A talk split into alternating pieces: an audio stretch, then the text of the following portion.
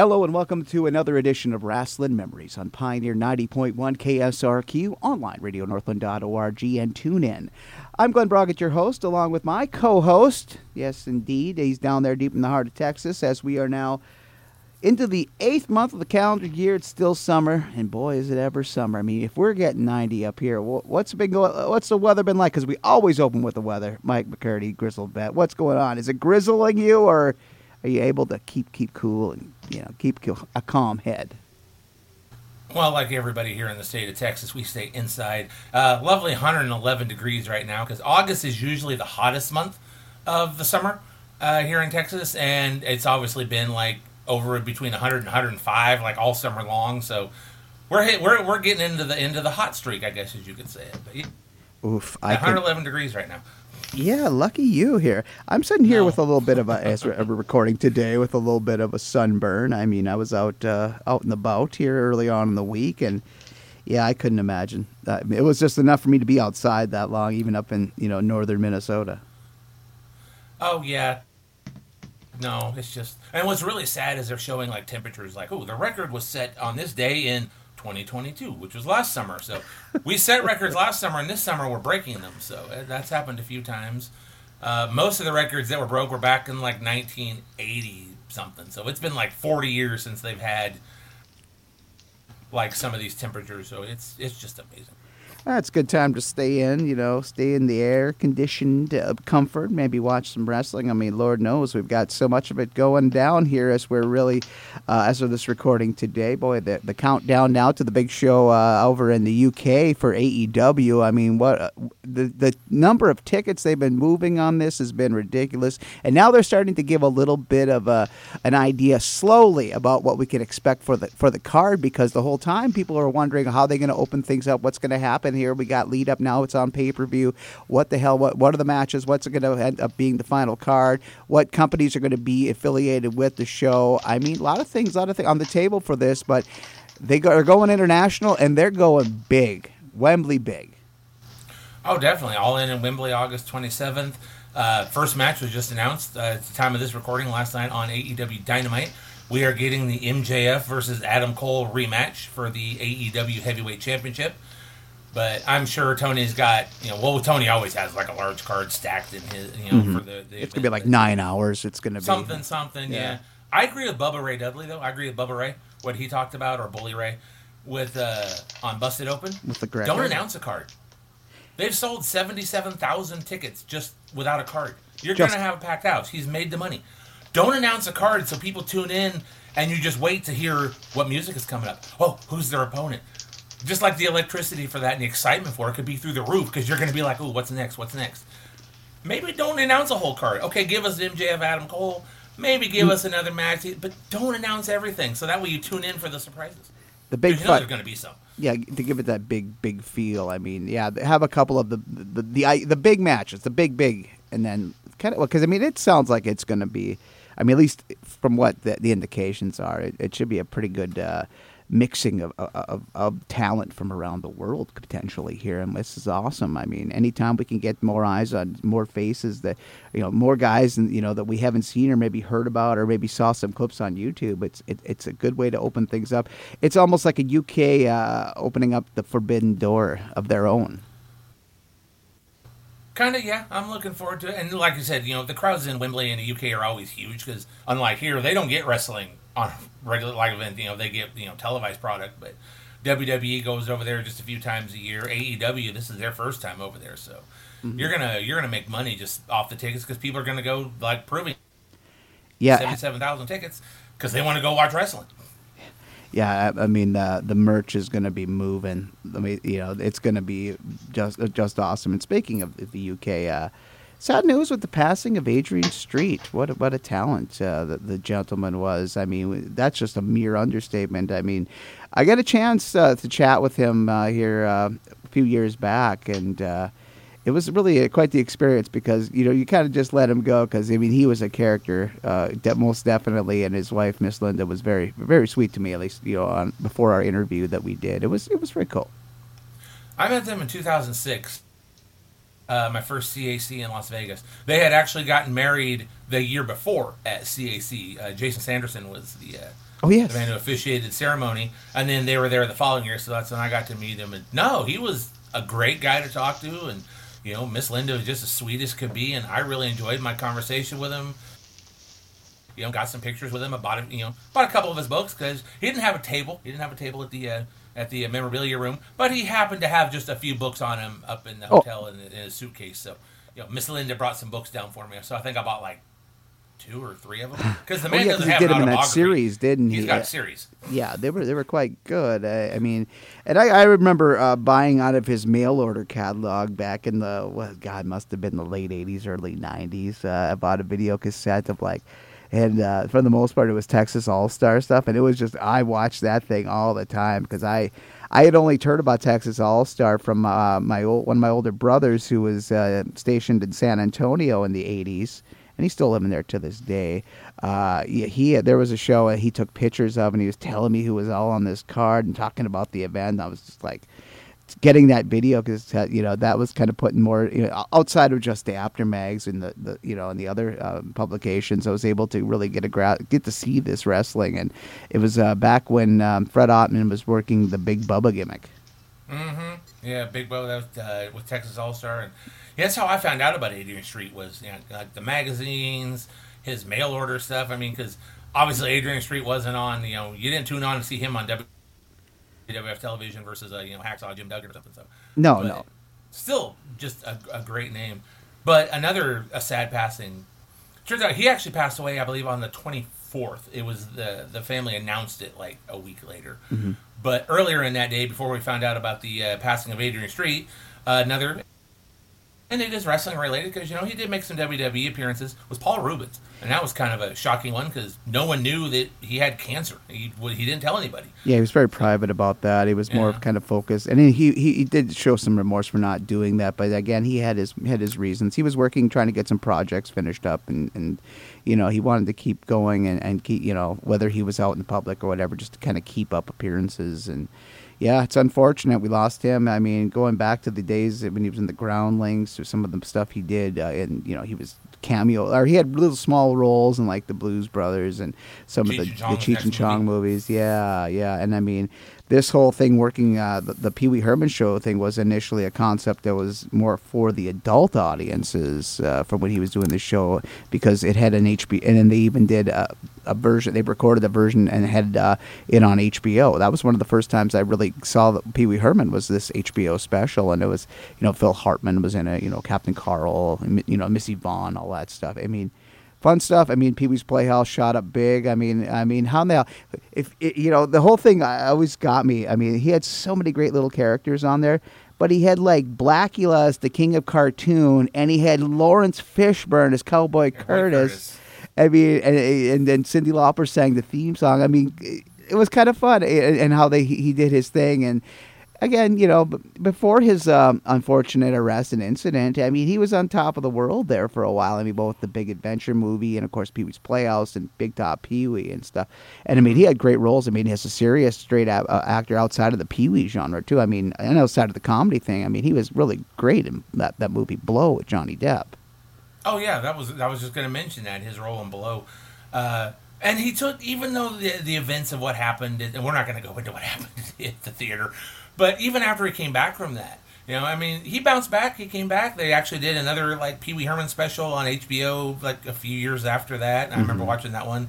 I think it was a Broadway thing or something, or some off Broadway show. But he did that, and of course, you know, when he went on the MTV Video Music Awards and got up to the mic and said, "Heard any good jokes lately?" And that got everybody to laugh. But he took it in stride. I mean, did, for any did. problems he faced, you know. But you know what? We're not going to sit here and make this the one-hour in memoriam show because no, we have we business and we have one hell of a in- great guest here lined up, Mike. And uh, I'm going to let you do the honors, open things up, get things rolling with our guest. Who I apologize for uh, delaying for all of this uh, talk, but we got to get going. Do it, Mike let's do this the right way. Uh, our guest this week, man, I reached out to him, invited him on the show because he's doing a he's doing a series of things on a, on his Facebook page called Advice for Wrestling Life, and I've really enjoyed uh, the posts, and I want to bring him on to kind of talk about those as you know, well as some of the other things he's done in wrestling. Uh, we're talking like you know the the the trade trading catalogs and all that. He had a newsletter called Mat Marketplace. Uh, a lot of people you know use that as a way to you know acquire different material from all over the U.S. as far as uh, wrestling goes. And he was a promoter for New England Championship Wrestling. Our guest this week on Rasslin Memories is none other than Sheldon Goldberg. Sheldon, welcome to the show. Thank you guys for having me. I really appreciate it. It's good to be here. Well, thank you for joining us. Like I said, I've been following you. You know, we're friends on Facebook, and I've been following your posts uh, the advice on wrestling life. And I thought it would be fun to come on and kind of talk about some of those and you know get your take on that. But before we do that, though, let's give uh, the listeners kind of a little background. Like I said, you were uh, you had the Mat Marketplace newsletter, and you were also the founder of New England Championship Wrestling. So let's give our listeners kind of a little background on uh, you know your your involvement in the wrestling business. Well, uh, before any of that, I uh, well actually Mat Marketplace is kind of the beginning. Um, I had been kind of kicking around the entertainment business before that, and just decided. Um, I, I, well, actually, uh, I produced plays. That was my my uh, career before I got involved in wrestling. Uh, I did publicity for Broadway shows and shows on tour, and I uh, produced plays and did so with a fair amount of success. And uh, when that business started to wane due to uh, the economics of the business changing, the shows just got more and more expensive to produce, and raising that money became more and more difficult. I decided to just kind of focus on things that I liked and my hobbies and so forth. And one of those was wrestling and wrestling memorabilia. So I started Mat Marketplace, a newsletter for collectors of professional wrestling memorabilia. That put me in touch with a lot of different people and uh, uh, met a lot of interesting folks. I started working with a, a, promoter here locally, the late Boston bad boy Tony Rumble, who uh, ran a group called the Century Wrestling Alliance, later NWA New England.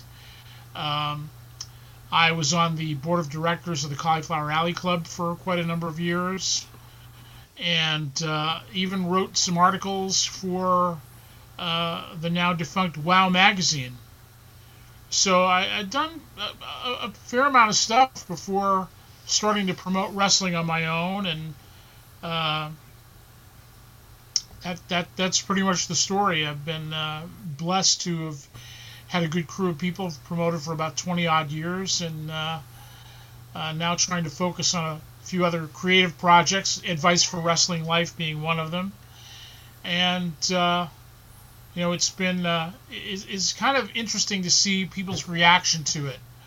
Um, and a lot of response from people inside and outside the business. So, very gratified by that. I've been enjoying uh, the advice for wrestling life, and like I said, that's kind of one of the reasons why I reached out to you for this week's show.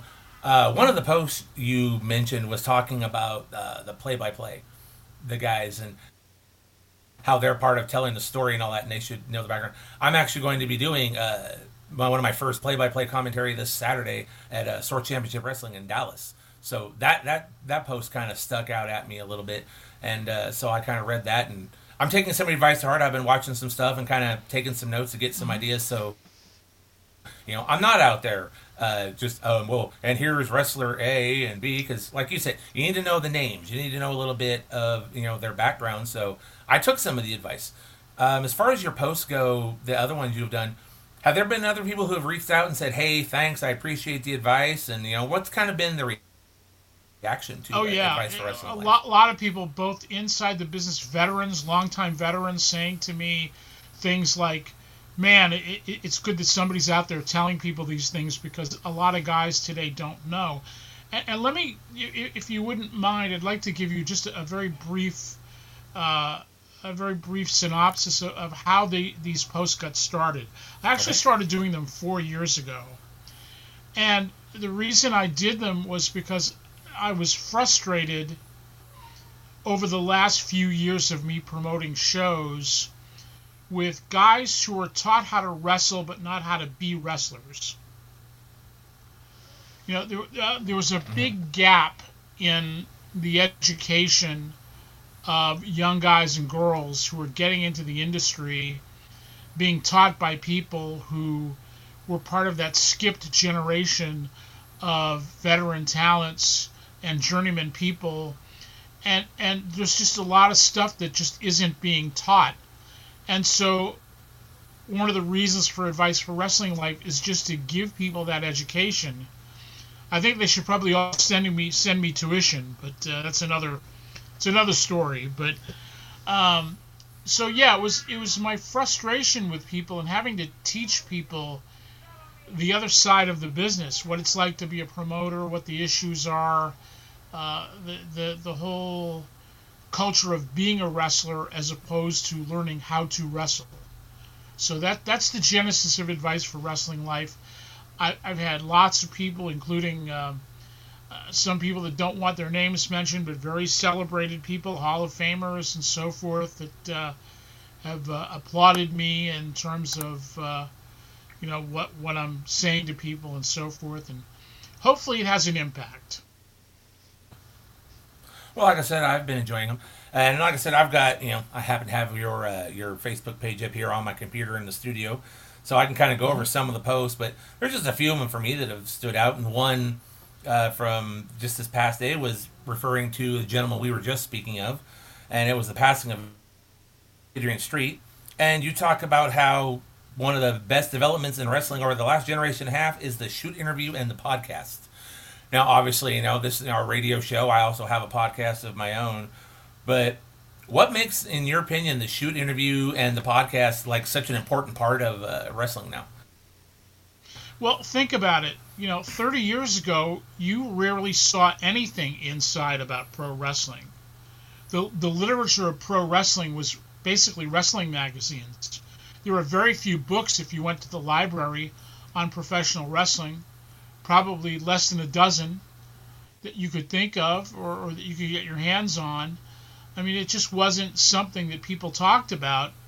And, you know, we're blessed in this day and age now where you've got Google, you've got YouTube, you've got basically the whole history of wrestling is right at your fingertips in a few clicks and you can hear many of the legends themselves talk about their experiences and talk about what it was like for them and talk about different aspects of their careers. That that didn't exist 30 years ago. That was a very rare thing 30 years ago. So to have this now is just a, a great thing. It's it's history. Also, you know, I talked about how uh, in another post about how there's a literature of wrestling that didn't exist 30, 40 years ago. There's you, you go to a bookstore today, there's a whole shelf full of books on pro wrestling, biographies and different things. You know, you, you when I was growing up, you never saw anything in a bookstore about pro wrestling. That was a rarity. If you found any kind of a book that, that talked about professional wrestling, that was a, an absolute rarity. Um, so so we're blessed today. We have access to far more information than we ever had before, and that's an important development. You know, it's something that, that perpetuates the industry, perpetuates its history, and I know you know we live in an age where it's a, a lot of it wrestling is right here, right now. Let, let's talk about what was on, you know, Dynamite last night. Let's talk about what was on Raw last Monday. But you know, the the, the business of wrestling has a very deep and very rich history, and the fact that we have such easy access to it is a great thing and an important thing, in my opinion. The flip side of the coin of that, though, do you think that at this point now, with and because like I said, when the podcast first started, you had you know Jim Ross had one, obviously Jim Cornette. Yeah, Jim Cornette experience is probably one of like the earliest ones. Um, do you see an oversaturation though of the podcast and the wrestling books? Because with wrestling books now, there's Kindle publishing, so anybody who decides to put something together can put together a wrestling book, put it on Kindle publishing, and some people are going to buy it. And podcasts now with Spotify for podcasters and Anchor FM, anybody with a microphone can also do a podcast. Do you see an oversaturation of that? That that's that oversaturation is in any kind of media. Re- wrestling's not the only genre that that, that, that, that that's happened to movies, television, you name it. Mm-hmm. And uh, you know, I'd rather have more information out there than less. But with more information, doesn't that also bring out like misinformation, which of course is prevalent sure. in the world of wrestling. Sure, it, uh, uh, of course it does. You just have to be savvy enough and, and do enough of your own investigating to figure out what, what is and what isn't.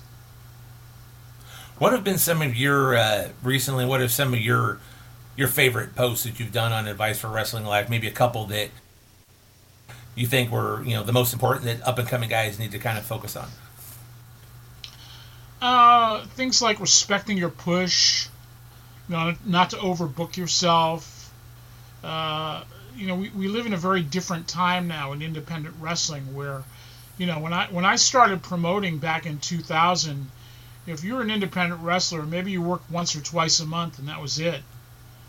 You know, now there's a, an explosion of independent shows, and you see guys and girls working, you know, three and four times in a weekend, and uh, you know, making kind of a very decent part-time living at it. But that wasn't always the case, and and now you have a, a thing like, for example, in in my area, I, I'm in Boston, so in the eastern New England area, from say southern New Hampshire to Rhode Island, there's about 15 different promotions that are actively running. 15. That's a lot of companies. Mm-hmm. And you, you have situations now where promoters are competing against each other for essentially the same talent. And so, you know, you, you get situations. I, I was having situations where you'd book somebody and you'd advertise them, and then they, they'd get a hold of you and say, Oh, I totally forgot I'm, I'm booked for XYZ Wrestling on the same night. Well, wait a minute. You know, I've advertised you, I've, I've promoted your appearance. Don't tell me you're you're you're going to go work someplace else because you already made a commitment to me, and, and we'd have all kinds of issues regarding things like that. And that's not uncommon for promoters today.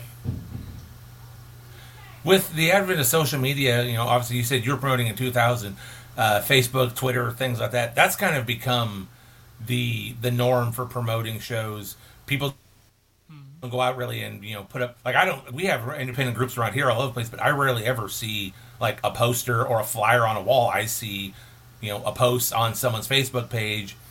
You know, is social media kind of killing the old way of promoting, or do you still see that? You know, do we still need to go out and do the posters and the flyers, or is social media kind of the, the way to go?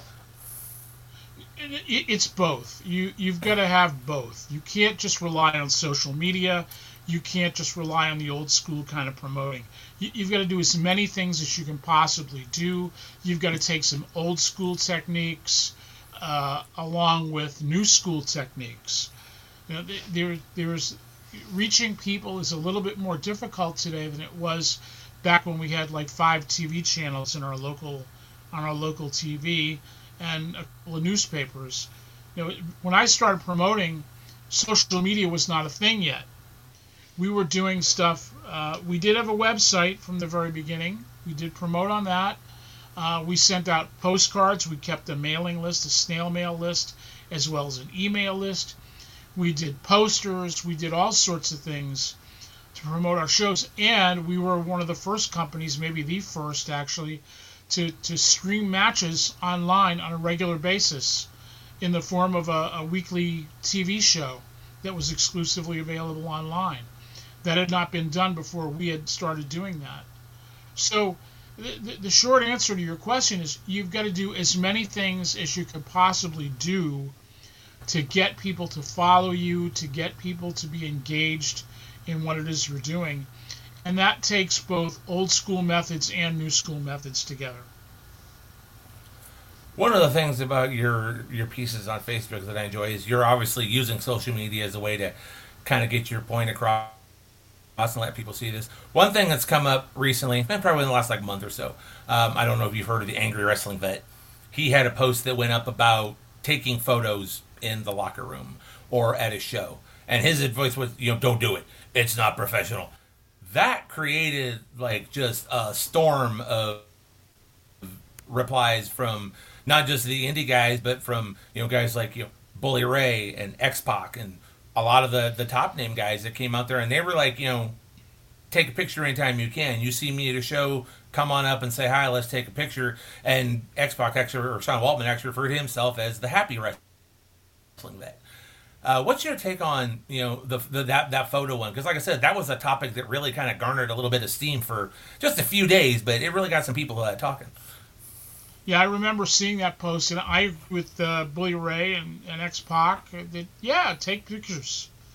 You know, as long as it doesn't, as long as you're not portraying yourself as your wrestling persona on social media, and you're you know sitting on the lap of the guy that you're supposed to be in a feud with I mean, if you're portraying your wrestling character on social media, portray that character. Don't don't break that illusion. Have a have a uh, an account that's for you as a person, and do that stuff there. Don't do that as your character. But yeah, uh, no, take the pictures absolutely. Don't. Uh, you know, life is too short. You know, cherish your experiences, all of them. I was very, very fortunate in, in, my years to have done a lot of things and met a lot of people. And, you know, just being on the board of directors of the Cauliflower Alley Club uh, back in the late 1990s and, and early 2000s, I mean, the people that I met and, and just the relationships that I was able to make were just priceless. You know, when you get to meet your heroes, that's a, that's a pretty cool thing. You know, it, it, it you cherish those experiences. Don't uh, don't think you're too cool for school not to cherish them. Why do you think people like you know the angry wrestling vet or some of the others that you know sided with him? Why do you think they bash the photo idea? Because like you said, it's memories. You know, years later down the road when you're like in your 60s, your 70s, you know, and you're you know sitting in your the, the rest home or you're laid up in bed. Those are things you can look back on as memories, and you'd be like, you know, look, you know, what I did. Look who I worked with. Why are some people well, just like, no, bad idea? Yeah, well, back in the day, you didn't want to be labeled a mark. If you're in the business, you didn't want to be labeled a mark. It was there was, but that was before social media and everybody posting pictures of everything in their life, from their kid's birthday to, you know, a celebrity they met in an airport or whatever. You know that, that it's a different time now, and and protection of the business is not the same thing anymore that it was back in those days. You know, kayfabe went away, so which is a good and bad thing cauliflower at the same time. You mentioned Cauliflower Alley Club. Do you still go to the uh, reunions? Yeah, I've been to the last few of them. Okay, and I'll be there got, at the end of the month. I was just about to say, yeah, they've got a reunion coming up uh, at the end of this month. I think you and I may have crossed paths. I was I went from like 2006 to you know 2016. So I think you and I crossed paths like once or twice at a reunion or so. Unfortunately, I kind of you know, no. escapes my memory. I, I, what, no? what happened to me is that once I actually started promoting wrestling, my, my parents were not well. Oh, okay. And so I stopped going because I just didn't want to travel that much. You know, I, I wanted to stick around here, so I, I really stopped going right around 2001, and okay. uh, just picked it up in the last few years again. Okay, I don't feel so bad now. I'm like, wait, dude. Well, I hope you like come to said. another one, and I, I hope we get a chance to meet. I do plan on. I was hoping to come to this year, just unfortunately financial situation trying to get there, but yeah. I am shooting for trying to make it back next year. I haven't been since 2016, since I moved out here to Texas, and you know, finances kind of changed. But for our listeners, you know, can you give us kind of a little bit just about the Cauliflower Club? Like you said, you were on the board of directors, and you know, some of our listeners who might be interested in possibly joining and maybe being there at the end of this month. Yeah, well, Cauliflower Alley Club is an organization of active and retired uh, wrestlers and people associated with pro wrestling. Originally, it encompassed more than just pro wrestling. Originally, it encompassed wrestling, boxing, and Hollywood, and it was started by a, a well known character actor who was also a pro wrestler by the name of Mike Mazurki in the 1960s. And uh, Mike Mazurki used to have a restaurant in Hollywood, and where his friends from both wrestling and and Hollywood and boxing and so forth would all get together and have lunch every week. And and what they would do is uh, if they heard about a guy that was down on his luck or somebody that was having difficulty, they, they, they'd pool their money together and they, they'd help that person out and then it became a formal thing called the Cauliflower Alley Club, which is a nonprofit organization. They do all kinds of things like uh, give out scholarships and give out uh, give out grant money to uh, people in the business that are in financial need. So that's what the Cauliflower Alley is. The the boxing and the Hollywood kind of drifted away with the move to Las Vegas, which is kind of sad because I went in the early days and you would see all kinds of people there. The, the, the people who would come to Cauliflower Alley, the, the, the reunions are now in Las Vegas, but they used to be in Studio City, California.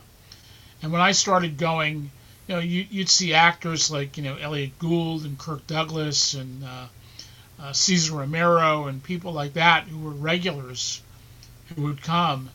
And, and now you don't you don't see that anymore. Now it's just just really the the pro mm-hmm. wrestling crowd. But uh, Cauliflower has a very rich history. Uh, the president is B. Brian Blair. He's done a very good job of uh, of maintaining the club and keeping it going. And if you get a chance to go, it's a great experience. You're going to meet a lot of people. You're going to experience a lot of cool things, and you know it's a few days in Las Vegas, and who doesn't like that?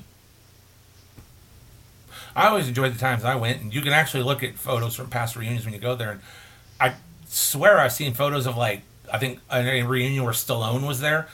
I think obviously yeah. I think it had something to do with Terry Funk, but yeah, no, there were the actors and you saw like boxers there and all that too. But it is an, it is a fun time. I'm hoping to go back, uh, you know, again soon. But I'm going to pass the mic over to Glen now for the, the next round of questions. All right. Uh, thank you for letting me join in on the chat on this edition of Rasslin Memories with our guest, Sheldon Goldberg. And, uh, you know, one of the things that I'm just so amused, and it's just been so great, it's been my way of uh, catching up and, and all of the, and, and, actually seeing some of the things I read about in the old Apter mags, is the, the, the invention, the creation of YouTube and, and just what its impact has been on not only the new guys and new companies, but so getting a chance to see some of these old territories and, and stuff.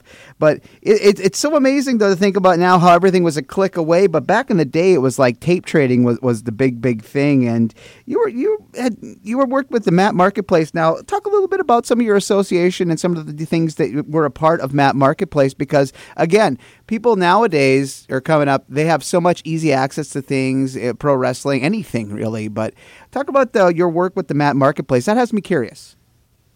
Yeah, that I you know it was just kind of a, a thing that I had a niche that I thought needed to be filled you know, I, I knew people that were collectors that, that were looking for different things. And wrestling merchandise and memorabilia were, just starting to become a thing.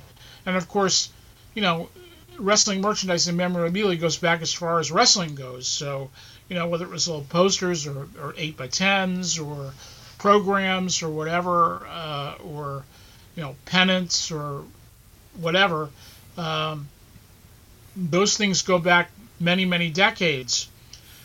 So uh, I thought a central place where people could uh, take a look and see who had what, or put in a, a, request if you were looking for something, that might be kind of a fun thing to do and uh, a chance to write about uh, a subject that I like to write about. And uh, it kind of took off from there. The thing that really put it over the top was when I started publishing it, there was an article about it in a publication called the Sports Collectors Digest. And of course, there wasn't anything like Mat Marketplace before that. And once that article appeared, uh, subscriptions kind of went through the roof. And uh, I had a good time doing it for the, the period of time that I did. But I learned a lot of things. I met a lot of people.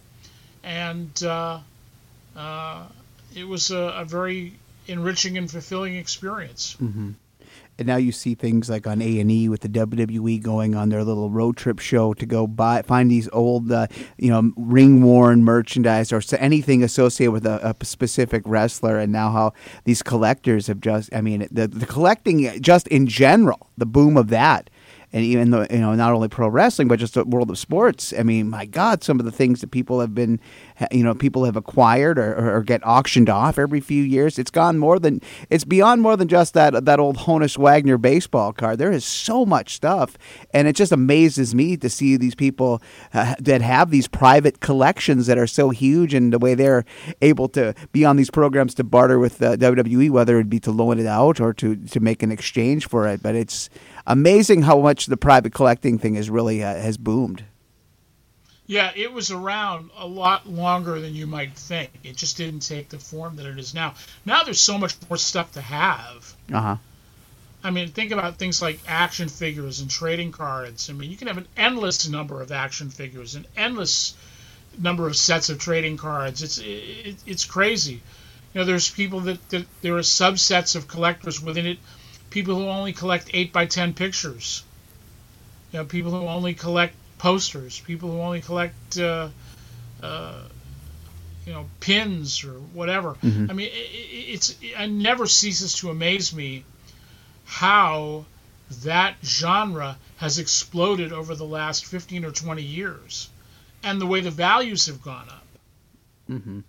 It's almost like, yeah, again, it's almost like too how I can almost compare it to to how the boom of how you know baseball cards and sports cards collecting is suddenly has caught fire here within the last five years, where it was so I mean where it was an oversaturated market in the '90s, later '90s. Now you're getting that, and now you're getting these insane cards that are new that are worth so much because of their a specialty or whatever feature. It just it amazes me how much uh, things. I guess it was back in the day if you didn't save it, you can just only talk about it and reflect and wish you could have had it still.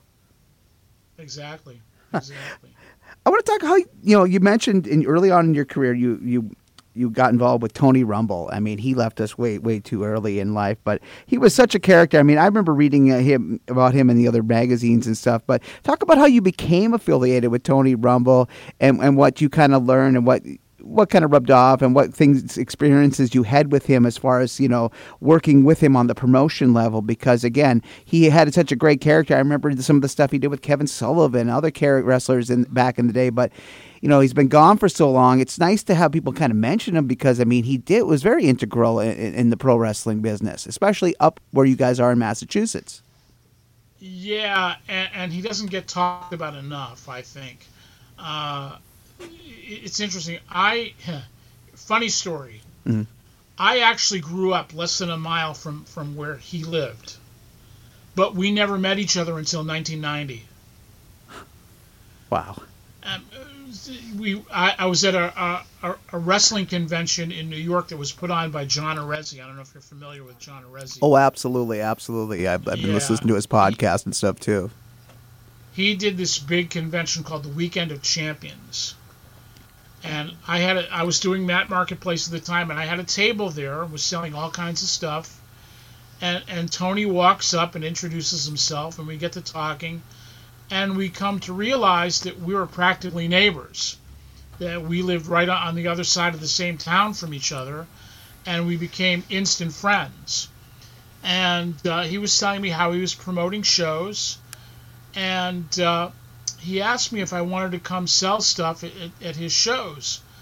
And I said, sure, why not? I was starting to get into retailing stuff as well as just writing about it.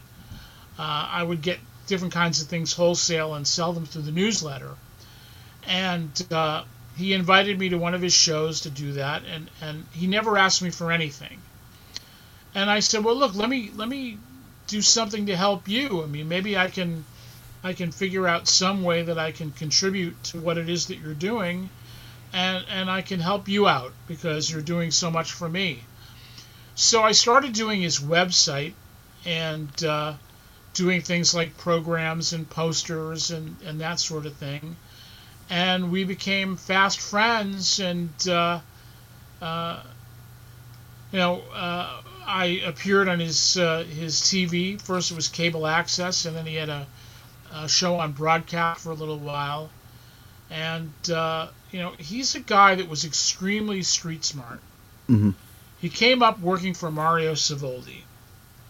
And he learned a lot of things about television and a lot of things about wrestling and a lot of things about life. He was a, a, a, kind of a street kid. His parents both had died young, um, and uh, he was uh, a straight shooter. You know, he's a guy who looked like you know kind of a you know uh, uh, kind of a character, a Weasley kind of a character. Yeah, yeah, yeah. That was that was not him at all in real life. He was a straight shooter, nice. totally honest guy. Uh, helped a lot of people, and was really one of the pioneering independent promoters in this area.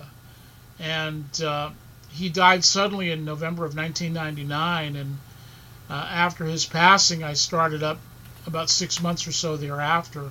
You know, his death left a, huge void in the area, and a number of other companies have tried to fill it ever since. And uh, uh, I say he doesn't get talked about enough. Mm-hmm. I mean, his shows were always great draws. His TV was kind of fun and and uh, and quirky.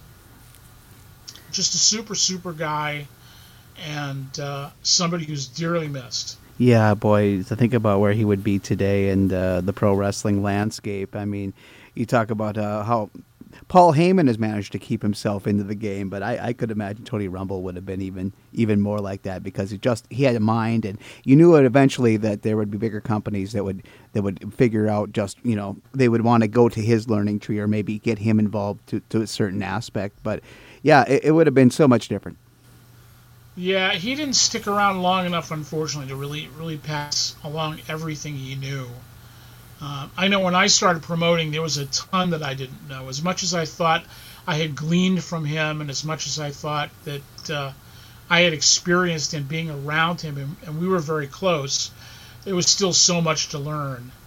Uh, and uh, you know, I owe him a great deal. And uh, I asked myself the question that you asked every single day what would Tony think about what was going on right now? What what would he be doing right now if he were still with us?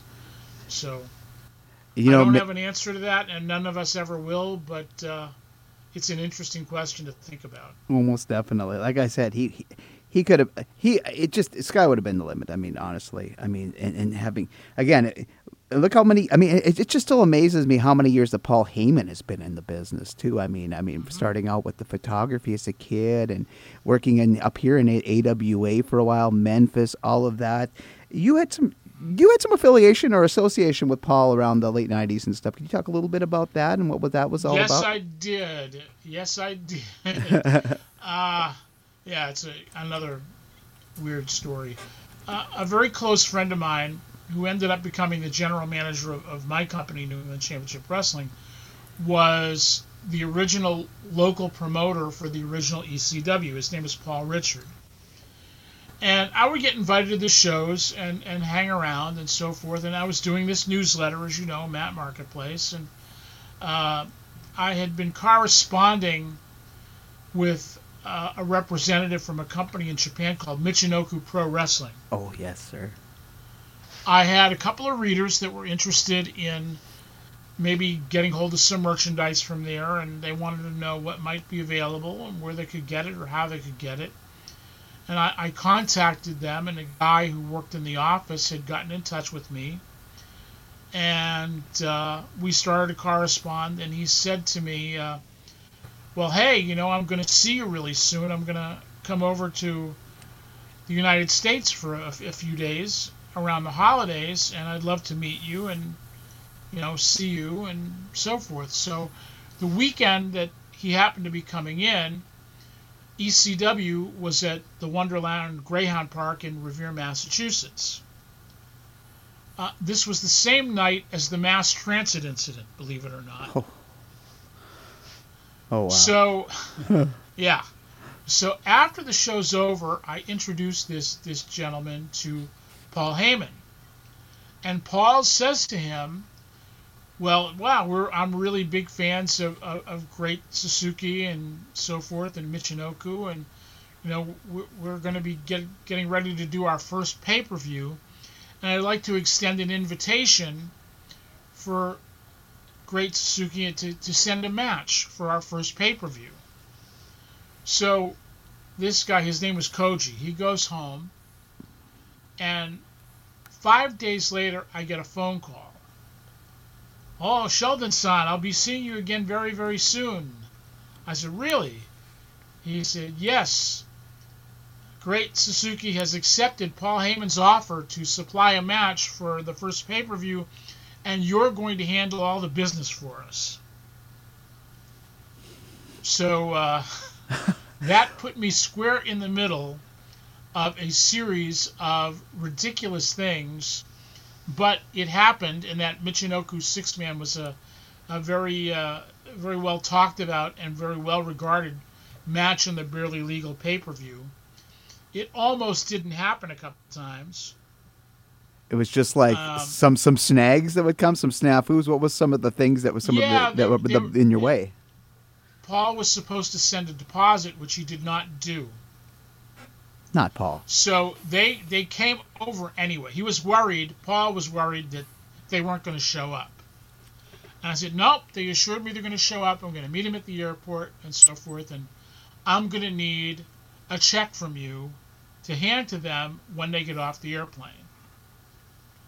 So the night before they had that. You remember they had that dinner honoring Terry Funk. Yes, yes, yes, I do. Yeah. So I'm running around chasing after Paul Heyman to get this check. And he keeps ducking me. Every time I try to get a hold of him, he ducks the other. I he goes left and and, and just disappears. so finally, at the end of the night, he says, "Where are you going to be in an hour?" And I said, "Right behind you, because I'm not going to let you out of my sight until I get that check." He goes, no, no, no. Meet me at the hotel in an hour, and I'll have your check. So I met him at the hotel in an hour. We met at the bar. We get, we had something to eat together.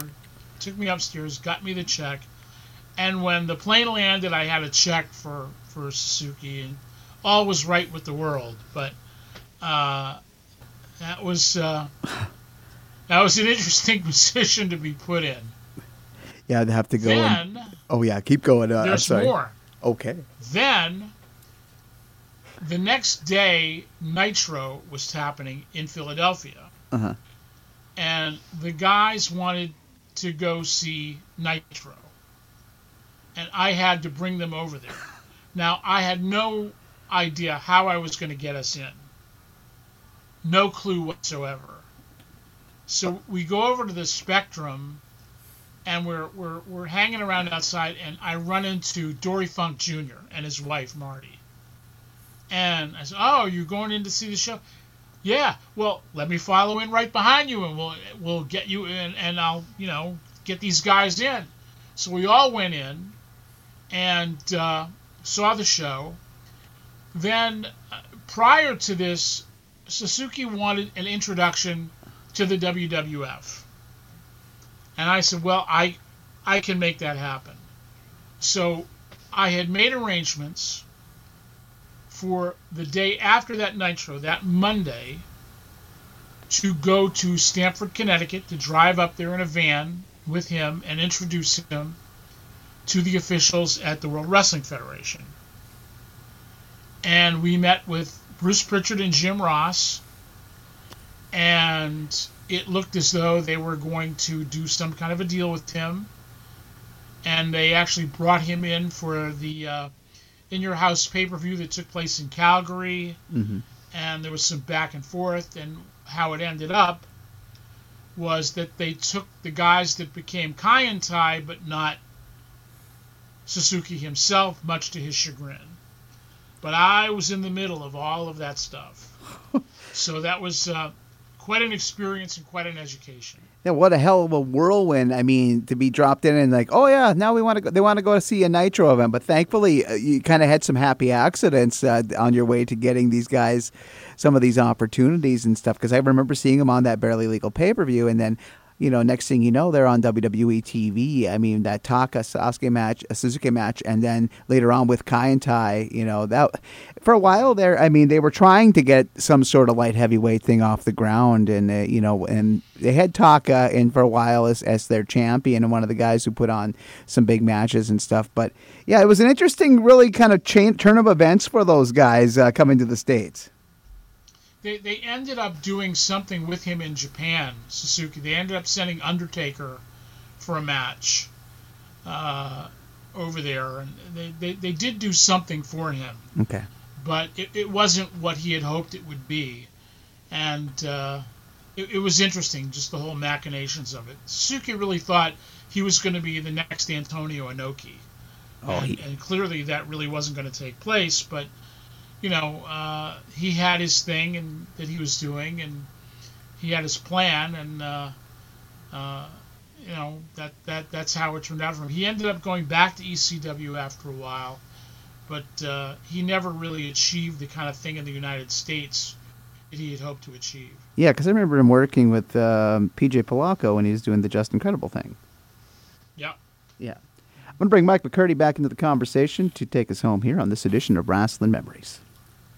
One of the posts you share on Facebook is uh, about bringing, you know, your girlfriends, wives, whatever your significant other at the time is, uh, to the shows, and you tell a great story about a guy that came in and his girlfriend that you were using a lot. Could you tell our listeners that story? Because that's one of the ones that jumped out at me, and I, I still chuckle listen to it. Not just because of the story and everything that turned out, but just your creative use of uh, you know names to protect the innocent or guilty.